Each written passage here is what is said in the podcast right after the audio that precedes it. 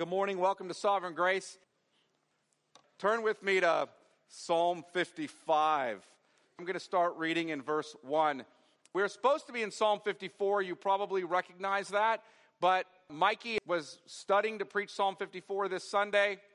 By Thursday, I was texting him because he has shingles. And so I thought only old men got that. I didn't know. Apparently not. This is, my medical knowledge has been exhausted at this point. So he has shingles. So I said, Mikey, why don't you preach Psalm 54 next week? And I'll just take Psalm 55, which I was going to do next week, this week. So we're going to be out of order. So look with me at Psalm 55. Your Bibles should have probably a bold heading, something like Cast Your Burden on the Lord. But if you look just under that, there's a phrase that says, To the choir master with stringed instruments, a maskil of David. That's a kind of musical notation, a maskil of David. That little superscript is part of the original text of the psalm, and it tells us who wrote it. It's a song written by King David. So let's read along. Give ear to my prayer, O God, and hide not yourself from my plea for mercy. Attend to me and answer me. I am restless in my complaint, and I moan because of the noise of the enemy, because of the oppression of the wicked. For they drop trouble upon me, and in anger they bear a grudge against me. My heart is in anguish within me. The terrors of death have fallen upon me. Fear and trembling come upon me, and horror overwhelms me. And I say, Oh, that I had wings like a dove. I would fly away and be at rest. Yes, I would wander far away. I would lodge in the wilderness. Selah. I would hurry to find a shelter from the raging wind and tempest. Destroy, O Lord. Divide their tongues, for I see violence and strife in the city. Day and night they go around it on its walls, and iniquity and trouble are within it. Ruin is in its midst. Oppression and fraud do not depart from its marketplace. For it is not an enemy who taunts me, then I could bear it. It is not an adversary who deals insolent with me, then I could hide from him. But it is you, a man, my equal, my companion, my familiar friend. We used to take sweet counsel together. Within God's house, we walked in the throng. Let death steal over them. Let them go down to Sheol alive, for evil is in their dwelling place and in their heart. But I call to God, and the Lord will save me. Evening and morning and at noon I utter my complaint and moan, and he hears my voice. He redeems my soul in safety from the battle that I wage, for many are arrayed against me. God will give ear and humble them. He who is enthroned from of old, Selah, because they do not change and do not fear God. My companion stretched out his hand against his friends. He violated his covenant. His speech was smooth as butter, yet war was in his heart. His words were softer than oil, yet they were drawn swords. Cast your burden on the Lord, and he will sustain you. He will never permit the righteous to be moved. But you, O God, will cast them down into the pit of destruction. Men of blood and treachery shall not live out half their days. But I will trust in you. This is the word of the Lord. Let us ask him to bless it to our hearing. Father, we do come before you as we hear David's song his prayer in the midst of great grief and sorrow and betrayal. And we come before you asking that your Spirit would illumine our own minds, that we would hear and see what it is the Spirit is saying to the churches through David and his prayer. May we learn to lament as David laments here, to trust in you we pray this in Jesus' name. Amen. Alec Motyer, a popular commentator, in his commentary on this psalm, actually begins his commentary on this psalm with this line At the end of my tether, there is a place called prayer. I don't even know if you know what that phrase means anymore. Children, maybe you'll know what I mean by coming to the end of the tether if I talk about a game called tetherball. Do they still play that, or am I dating myself? Tetherball still a thing? Okay, good. So you know how tetherball works. I loved it when I was a child. I beat everybody on my campus at my school except a girl. And that was embarrassing, but she regularly defeated me in tetherball. But when you play tetherball, the ball is at the end of a tether or a rope. So the end of the tether is where that ball is. And if you hit it and it goes out on its first rotation, you see how far that tether or that rope goes. A tether is a line that restricts motion. So it's like saying, I'm at the end of my tether, it's like saying, I'm at the end of my rope. And by that, we mean, when we say, I'm at the end of my tether or I'm at the end of my rope, what we mean when we say that is, I've run out of resources to deal with this any longer. I've got nothing left. I'm shot. I'm done. I'm at the end of my tether. At the end of my tether, there is a place called prayer. David has reached the end of his tether, and he's gone to prayer. The only refuge you have left when you come to the end of your tether is the Lord Himself. There's nothing left but Him. And I know that many of you have reached the end of your tether. Perhaps you're suffering from illness on an ongoing basis or injustice, or you're overrun by family strife, and you're at the end of your tether. You're coping and you're running hard, but you have nothing left. And David wants you to know how to sing in that instance.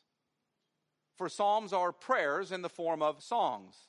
How do you sing when you're at the end of your tether? He wants you to know that at the end of your tether, there's a place called prayer. How do you sing there? The Lord is near you, and you are to cast your burdens upon him. So today, we're going to look at David's prayer as he's reached the end of his tether. Our psalm this morning is called the Lament. There are various kinds of psalms. I don't know if you know this, the majority of the psalms are laments or imprecatory psalms. Imprecatory psalms also are in there. There's a few of those where David casts down curses upon his enemies. But lament is the majority of the Psalter. Now, we're a culture that likes to be a sort of happy, plastic, positive people. So we don't really have much of a place culturally for lament. Well, I've said this before. We've moved cemeteries as far out of our sight as we possibly can because we don't want to face reality. They used to be right outside the church doors. You walk in a church, right past your dead relatives, and when you walked in the door, you knew exactly why you were going in there because that problem you just saw needs to be resolved. But now we're a people. We're a people who just want to think and talk positively. So we don't know really what to do with lamentation. A lament is a passionate expression of grief or sorrow. And David is giving voice to his burdens in this psalm with a passionate expression of grief or sorrow. And in doing so, David's teaching us how to lament. So we're going to do this this morning. We're going to look first at David's lament before the Lord in verses 1 through 15. Second, at David's confidence in the Lord in verses 16 through 23. So David's lament, 1 through 15. David's confidence in the Lord, verses 16 through 23. So let's look first at his lament. Look with me at verse 1, Psalm 55 and verse 1. Give ear to my prayer, O God, and hide not yourself from my plea for mercy. David is complaining and moaning, as we'll see, and he asks the Lord to mercifully hear him. Note that David begins by asking the Lord to hear his prayer. He doesn't assume the Lord has to hear his prayer. He actually thinks it's a merciful thing for the Lord to hear his prayer. He tells the Lord, Don't hide yourself from me. Of course, you know the Lord can't hide himself. You understand that. It's a manner of speaking. What he's saying is, Please don't be unmerciful and pull away. Don't draw away from me. Right now, I need you near me. You're the God who hears and who sees and who remembers. You're the God who knows. You're the God who draws near to the brokenhearted. And your silence right now would be unbearable to me. Why? Why would God's silence be unbearable to him? Look at verse 2. Attend to me and answer me. I am restless in my complaint, and I moan. I am restless in my complaint, and I moan. That word moan, by the way, when he says I moan, we don't really quite pick up the full nature of that verb in the Hebrew, but that verb picks up the sense of I must moan, almost like I'm restless in my complaint and involuntarily I'm moaning. I'm so deeply troubled, it's this involuntary response from within me. Some of you probably understand this. You've probably been so overcome by oppression or betrayal or suffering that you're restless. You know, you can't sleep, you toss and turn, you pace around, you can't think straight, you just moan and sigh and feel overwhelmed. That's what David's talking about here. And, saints, David understands when he calls out to the Lord that the Lord hears you, the Lord sees you, the Lord knows. He knows. Even your rambling and distracted prayers, when you're in the middle of the thick of that, your prayers start to ramble and be distracted, don't they? Even in the middle of that, when you're overwhelmed with grief, the Lord hears you. The Lord hears you. He makes sense of what you're asking for.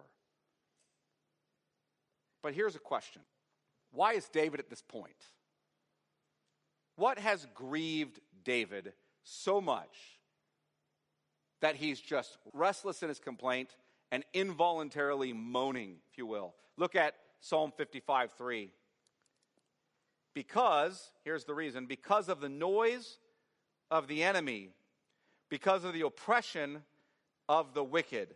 For they drop trouble upon me, and in anger they bear a grudge against me. That's a summary of what you're going to see in verses 9 through 15, but let me just explain the language a bit.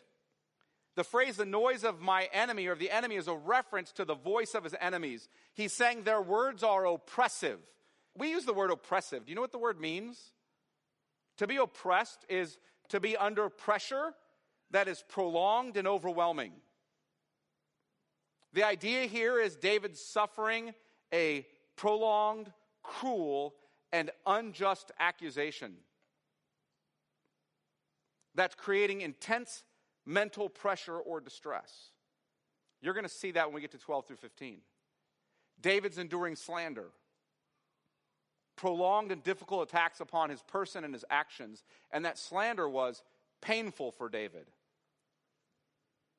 Slander and betrayal are deeply painful acts when they're brought against us. They were deeply painful for the Lord Jesus. He was reviled, cursed, falsely accused. His name was blasphemed. And, believer, you are not greater than your master. Do you think if your master was slandered, you'll avoid the same? We should not consider it a strange thing when others hate us and revile us and slander us. Jesus makes that clear in John 15. For so they did to our master. It is what Satan, the accuser, the father of lies, and his followers do. Notice he also says they drop trouble on me. That third phrase there, they drop trouble upon me. The verb actually means to hurl or throw trouble on him, like throwing a stone at somebody.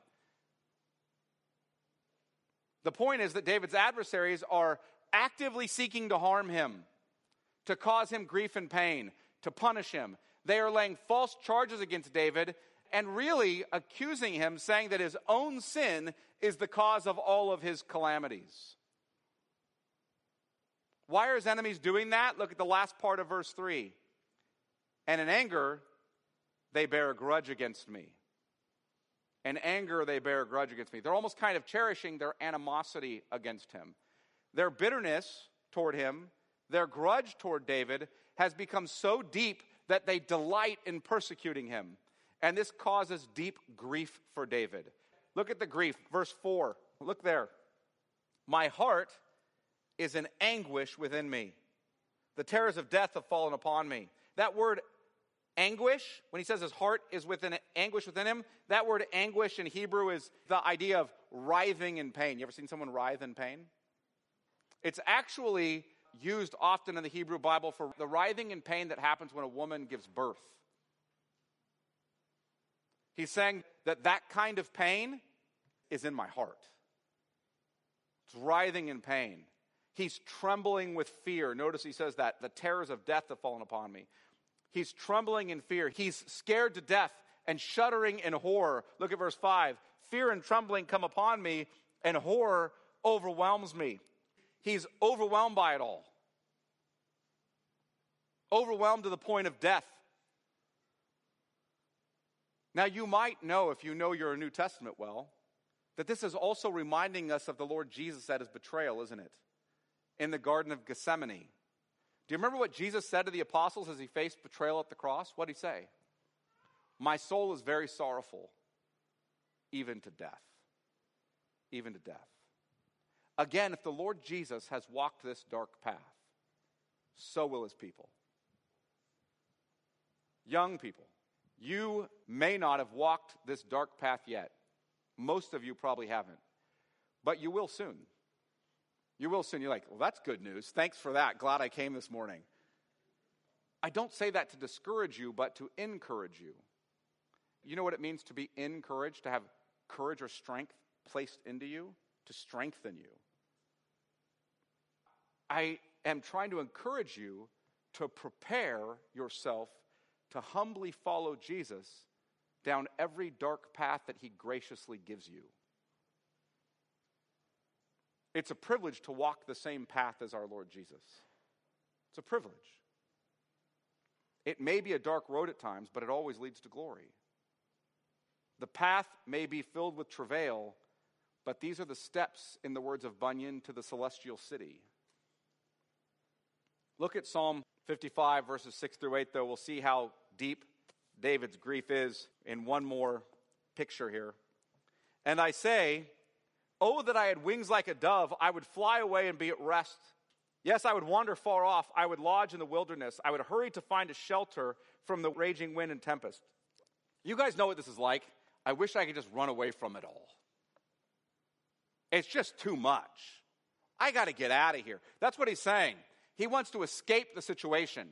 I wish I had wings like a dove so I could fly away. I just want to get out of here. I want to go to the wilderness and find a rock of refuge to shelter in from the storm. You understand what this is like if you've ever reached the end of your tether. You know this sense. You just want to run away. You want to flee. You want to escape. And David is fleeing in one sense. He's running to the place called prayer. It's the place we all need to run. The Lord is our strong tower. Friends, the Lord is my shepherd. I shall not want. He makes me lie down in green pastures. He leads me beside still waters. He restores my soul. Do you flee to Him? Or do you escape? It's a question. When you're under the pressure that he's talking about here, do you practice escapism or prayer? And what is your escape? Watching television? Video games? Social media? Pornography? Alcohol? Some other kind of drug or hobby? What's your escape? I can tell you that there are difficult days when I just want to unplug and watch TV and be mindlessly entertained. I don't want to think anymore. But you cannot escape the inward pain of suffering. You can't run away from it. I know you reach the point where you're like, I don't want to pray because I have no more energy left to face the reality of sin and distress that confronts me. But, friends, you cannot run away from it. That's why we need to rest in Christ. We need to bring our case before the Lord and find our refuge and shelter in Him. We need to be able to sing, Rock of Ages, cleft for me.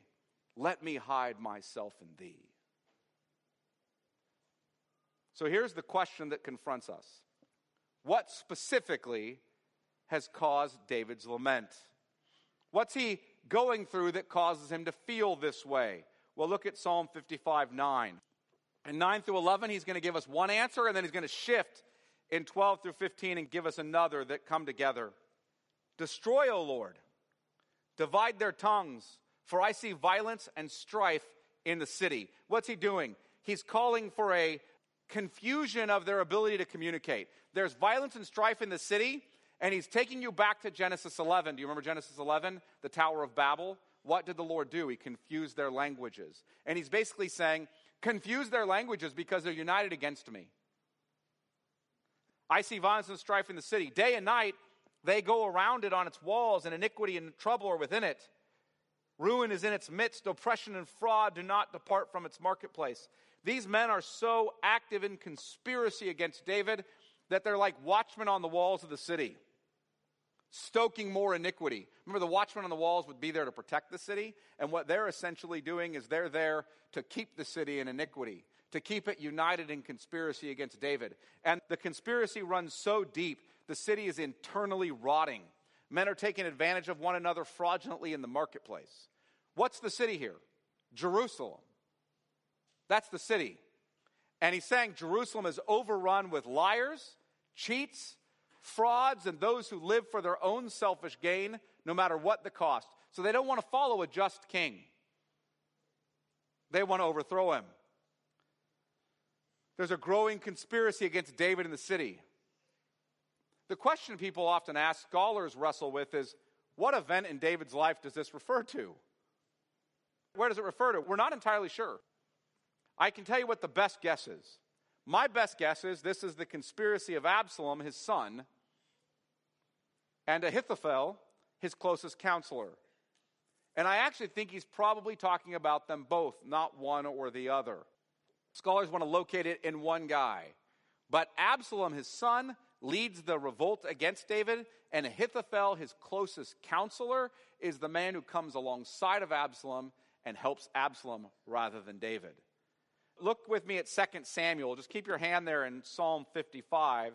Look with me at 2 Samuel, verse 15. If you're not familiar with your Bibles, Genesis, Exodus, Leviticus, Numbers, Deuteronomy, then you get to Joshua, Judges, Ruth, then you get to 1 Samuel and 2 Samuel. If you get to 1st or 2nd Kings, you've gone too far. 2 Samuel chapter 15 and verse 1. Just to give you just a brief bit of context, Amnon had raped Absalom's sister. And David, as king and the father, had not really dealt decisively with that act. And Absalom is deeply angry.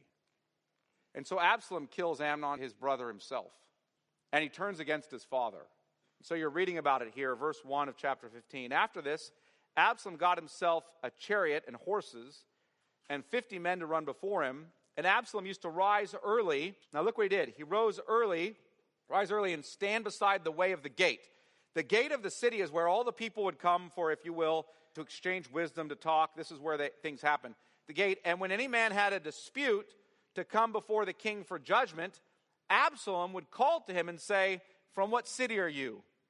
And when he said, Your servant is of such and such a tribe in Israel, Absalom would say to him, See, your claims are good and right, but there is no man designated by the king to hear you. Do you hear what he's doing? He's taking all the subjects who are coming to the king to the gate of the city to hear a judgment. he's saying, Unfortunately, you don't have a king who wants to hear you. You have a good complaint, but this king doesn't really care about you. He's talking about his own father. Goes on to say, Verse 3 Absalom would say to him, See, your complaints are good and right. So I said, But there's no man designated by the king to hear you. Then Absalom would say, Oh, that I were judge in the land. Then every man with a dispute or cause might come to me, and I would give him justice. And whenever a man came near to pay homage to him, he would put out his hand and take hold of him and kiss him. Thus Absalom did to all of Israel who came to the king for judgment. So Absalom stole the hearts of the men of Israel. What Absalom's essentially saying is, You don't have a just king. I could be the just king. And he used smooth speech to win them over. And he got a hold of their hearts. Now go down to verse 30, same chapter, 1 Samuel 15 and verse 30. Ahithophel is King David's closest counselor. But David went up the ascent of the Mount of Olives, weeping as he went, barefoot and with his head covered. His son has conspired against him. And all the people with him covered their heads, and they went up weeping as they went. And it was told David, Ahithophel is among the conspirators with Absalom. And David said, O Lord, please turn the counsel of Ahithophel into foolishness. So the question here in Psalm 55 is when David's talking about the wicked city, could he be talking about his own son who's wickedly betraying him and Ahithophel, his closest counselor, who's joined in the betrayal? I think he likely is. And it really leads us to the central point of Psalm 55. We've taught you guys about chiastic structures in Hebrew literature before. The way that the literature is structured, it leads you to a center point, just for the sake of shortening that point right now. The center point of this psalm, if you look at the structure and the way a chiastic structure works, the center point is verses 12 through 15. The whole psalm is driving you there. So look at the center point of this psalm, verse 12. But it is not an enemy who taunts me, then I could bear it. It is not an adversary who deals insolent with me, then I could hide from him. See, David's enemy is not an enemy, or it would be bearable. It's not an adversary who's come against him, or he could avoid him. Look at verse 13. But it is you, a man, my equal, my companion, my familiar friend. Verse 14. We used to take sweet counsel together. Within God's house, we walked in the throng. Within God's house speaks to the corporate worship of the church. We walk together with the assembly of God's people in corporate worship in the church. This absolutely could be describing Absalom or Ahithophel or both. They fit the descriptions given here. My equal. It's you, a man, my equal. That speaks to the same rank or reputation. This is someone who stood next to you in life. My companion is a trusted or intimate friend. My familiar friend. It's like saying this I knew you well. I knew you better than others. Or at least I thought I did. Sweet counsel. You were the one with whom I shared my heart and in whom I trusted my life. We went to worship together. We walked in God's house together. This is a fellow professing believer with whom David walked. This is a man who attended worship alongside of him. There's more descriptors of this betrayer, though. Look at verse 20. My companion stretched out his hand against his friends. He violated his covenant. See, this betrayer violated or profaned his covenant. It's likely speaking to a covenant of friendship they had. In other words, this is a man with whom David had exchanged vows of some kind. We see covenants of friendship throughout the Old Testament, so this is likely what's happened here. They took vows in a covenant of friendship together. And this betrayer treats David like that relationship, like that covenant, like those vows never existed. Now look at Psalm 55 21. His speech was smooth as butter, yet war was in his heart. His words were softer than oil, yet they were drawn swords. The betrayer's speech was smooth like butter. He was speaking deceitfully and sweetly, intending to gain trust and then bring harm. His words were soft like oil, but were drawn swords. His words were intended to cut, to deliver blows. They came soft like oil, but they were actually drawn swords meant to destroy. The betrayer's words gained trust. The betrayer's words gained a false sense of security, only to later cut the person down. This is why the Proverbs warn us about trusting the man of smooth speech, the man who's constantly complimenting you, the person who always has a good compliment for you. The Proverbs warn us don't trust that person. Faithful are the wounds of a friend. Notice that? The wounds of a friend. Deceitful are the kisses of an enemy. What David recognizes as that someone he thought was his closest friend was actually a deceitful enemy.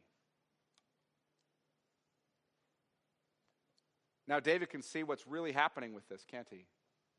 He can see that the smooth and soft words were actually a cover for a deceitful plan against him. This was a close and intimate friend with David who was in covenant, who professed the same Christian faith, but was merely a pretender. He's a, as Jesus would say, a whitewashed tomb. Looks real good on the outside, that's full of dead man's bones on the inside. This betrayer said all the right things as a disguise to win the approval of believers and then used those things as a weapon against them. He wooed them with his speech and destroyed them with his practices, deceiving others into blaming David for the troubles that came upon him. It's deeply distressing for David, as it would be for any of us. Charles Spurgeon, the 19th century Baptist preacher, commented really helpfully here. Listen to what he says. And if you have friends, I want you to hear this. I hope all of you do. So listen. None are such real enemies as false friends. Reproaches from those who have been intimate with us and trusted by us cut us to the quick. That's just all the way down. And they're usually so well acquainted with our peculiar weaknesses, they know you so well in your weaknesses, that they know how to touch us where we are most sensitive and to speak so as to do us the most damage. David's grief and bewilderment over his betrayal is so deep that we read in his prayer to the Lord what we read in verse 15. Look there at Psalm 55 15. Let death steal over them let them go down to Sheol alive, for evil is in their dwelling place and in their heart. What he's saying here is really simple. He says, Let death steal over them. It's essentially like it's a phrase that means, May death deceive the deceiver. Like this person's a deceiver. They've stolen, if you will, they've lied. So may death deceive them. May it come unexpectedly for them. Notice he's changed the word to them, not just him. May he go or they go to Sheol alive is the idea of, you guys remember Korah's rebellion in Numbers? The earth opens up and swallows them alive. That's what he's talking about. May the earth open up and swallow them alive. Now, why such harsh calls for judgment? Last phrase in verse 15 for evil is in their dwelling place and in their heart. The basic reason that David calls for their demise is that they're so wicked and deceitful that evil dwells in their home like a permanent resident. And in the same way, evil consumes their heart. So it'd be better for all involved, Lord, if you just took them out. That's David's lament. You guys understand, there are people who are so evil that we should pray, Lord, if they're not going to repent, take them out. We should. You might think, oh, that sounds crazy. Until you start considering men like Adolf Hitler. You consider some men in the world today, I won't go naming them all, who are enslaving people in concentration camps as we speak. Lord, take them out. They're evil. They're harming everybody around them. They have no fear of the Lord. David's confidence is in the Lord And it's going to start coming out now that his lament has ended. Look at verse 16, verses 16 through 19. But I call to God, and the Lord will save me. Evening and morning and at noon, I utter my complaint and moan, and he hears my voice. If you remember, there's a morning and evening sacrifice, a burnt offering. A burnt offering is because the idea is you give this animal, it's burned whole and completely, and the smoke ascends, and it's like, I'm giving myself to you. I'm consecrating my whole life to you, and the smoke of that is ascending to the Lord as a consecrated person. And so you would do that morning and you would do that evening because you're essentially marking off your whole day by giving to the Lord. And in the middle of the day at noon, you, if you will, are praying again. And he's just saying basically, at the morning sacrifice, I'm praying. At noon, I'm praying. At the evening sacrifice, I'm praying. In other words, my whole day is punctuated by prayer. I utter my complaint and I moan, and you hear my voice. He redeems my soul in safety from the battle that I wage, for many are arrayed against me. God will give ear and humble them, he who is enthroned from of old, because they do not change and do not fear God. See, God is going to answer my prayer, and God is going to save me, and God is going to judge my enemies. Why? Because they do not change and they do not fear God. They unrepentantly continue on their course. They're not changing and they're not fearing God are not unrelated concepts. These things are intimately related. Their hearts are hardened like Pharaoh's. They do not change because they're hard hearted people who have no fear of God.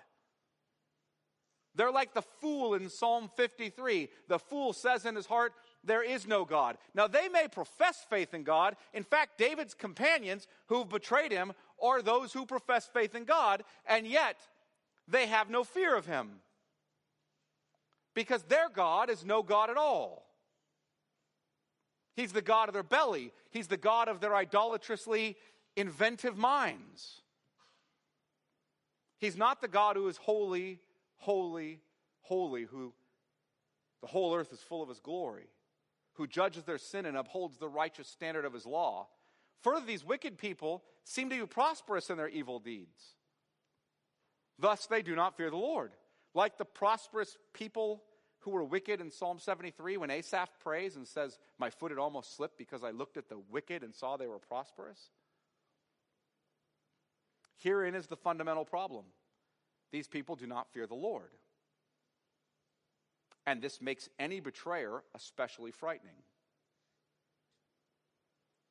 No one is more frightening to you than a man who does not fear the Lord. For there is then no abiding and transcendent governor for their heart. You guys know what a governor is? You know, they put a governor on a car to slow it down, or a governor keeps things in line, right, in check. You need an abiding and transcendent governor for your heart.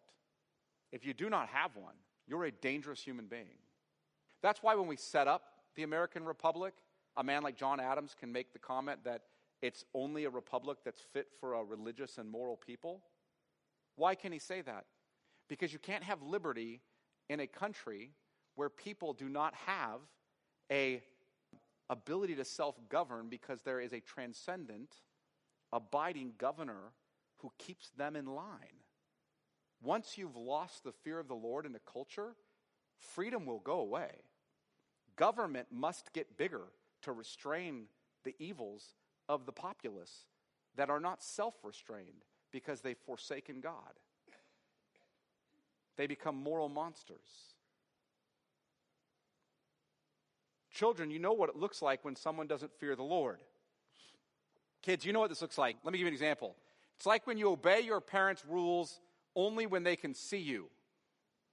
Right? So you don't obey the rules when your parents aren't around. If you fear the Lord, then you know that his holy eyes are ever upon you.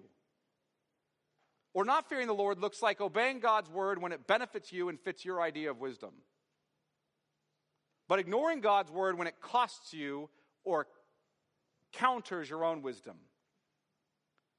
We are particularly keen to obey God when the Bible agrees with what we already think. You guys know that? But what about when the Bible counters your understanding? Proverbs 3 5. Trust in the Lord with all your heart, not some of it, and do not lean on your own understanding. Did you hear that? It doesn't say sometimes lean on your own understanding. Do not lean on your own understanding. In all your ways acknowledge him, not some of them, and he will make straight your paths. Be not wise in your own eyes, not sometimes be wise in your own eyes. Be not wise in your own eyes. Fear the Lord and turn away from evil. Friends, Christians do not have, you don't understand, we don't have an edit feature in our Bible. I know you have one on your Word document, but you don't have an edit feature in your Bible. That doesn't exist here. You don't get to keep the parts you like and then edit out the parts you don't like. Those who do so do not fear the Lord. They don't fear the Lord. He is the creator and sustainer of all things. And He never asked your opinion about how He governs your life. Did you know that? God has never come down from on high and say, What would you like me to do with your life? I need some feedback from you. He's never asked. He actually doesn't care about your opinion. You're a creature, He's the creator, He's the sovereign, you're the servant. You do what He says in accord with His word. Listen to what He actually says. Thus says the Lord Heaven is my throne, and the earth is my footstool. What is the house that you would build for me, and what is the place of my rest? All these things my hand have made.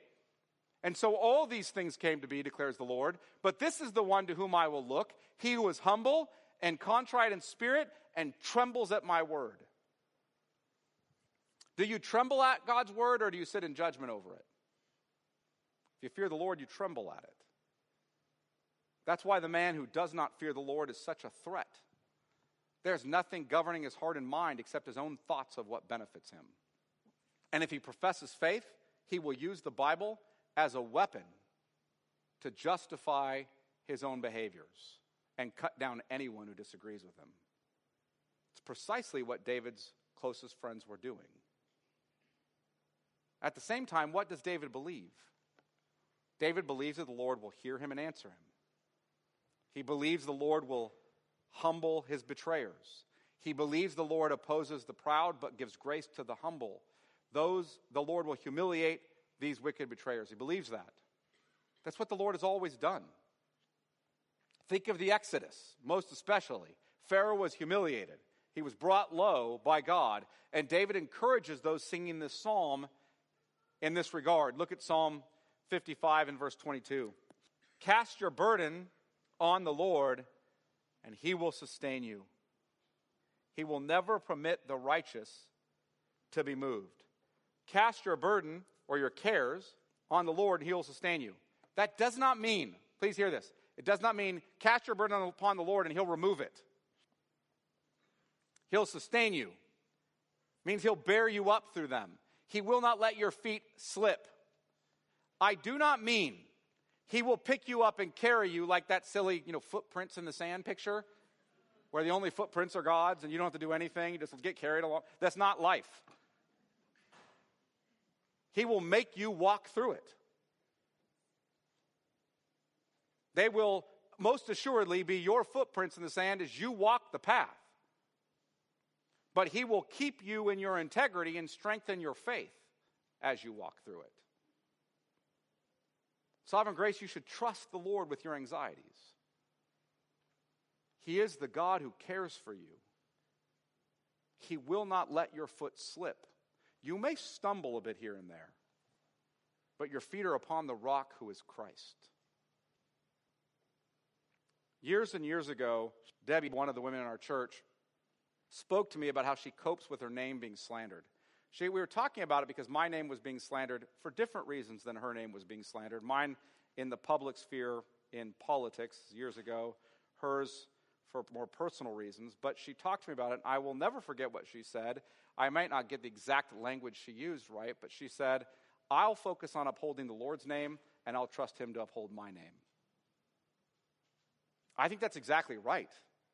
In fact, when Peter quotes from this psalm in 1 Peter 3 and verse 6, he says that if you humble yourself before the Lord at the proper time, He will exalt you. We're to be about exalting the name of the Lord and trusting Him to exalt us. Now look at Psalm 55 and verse 23, and we'll close. But you, O God, will cast them down into the pit of destruction. Men of blood and treachery shall not live out half their days, but I will trust in you. David concludes by telling us that the Lord will cast the evildoers in the pit of destruction. If they do not repent, the Lord will cut their lives short. They'll live out half their days. This is what happened with Ahithophel. Do you guys know what happened to Ahithophel, David's counselor, who turned against him? He hung himself shortly after his betrayal of David. It's also what happened to Absalom. He was killed in battle shortly after his betrayal of David. In other words, the Lord answered David's prayer in Psalm 55 and shortened the days of his enemies, and at its proper time exalted David. But if we stopped here, I fear we would miss Christ so clearly being shown to us in King David. In fact, the early church Bible translator and theologian Jerome, if you guys have ever heard of the Latin Vulgate, it was the Bible of the church for a thousand years. Jerome who translated that, put this psalm in his commentary in the mouth of Christ regarding his betrayal by Judas. Christ was sorrowful to the point of death at his betrayal. Christ was betrayed by a close counselor and friend, one of the twelve, his treasurer. A man who knew Jesus well, who knew where Jesus would be and when he would be there. That man betrayed Jesus for 30 pieces of silver. And Judas was sorrowful over his betrayal. But Judas's sorrow, like Ahithophel's, did not lead to repentance. Judas's sorrow led to self pity and self destruction. So Judas, who did not fear the Lord, hung himself, just like Ahithophel did. Judas wanted no more of the consequences. That's for sure. He didn't want the consequences for his sins. The problem is, he also didn't want the Lord. And friends, if Christ was so treated by his closest companion, what makes us think that we're greater than our master? We're not. As his followers, we tread the same paths he walked, and that will be our great and painful privilege. At the same time, I don't want you to miss the fact that Jesus is not merely an example to you. He is an example to you, but he's not merely an example. He is your Savior. He has purchased forgiveness for your sins at the cross. Christ was betrayed for you. He went to the cross to pay for your sins.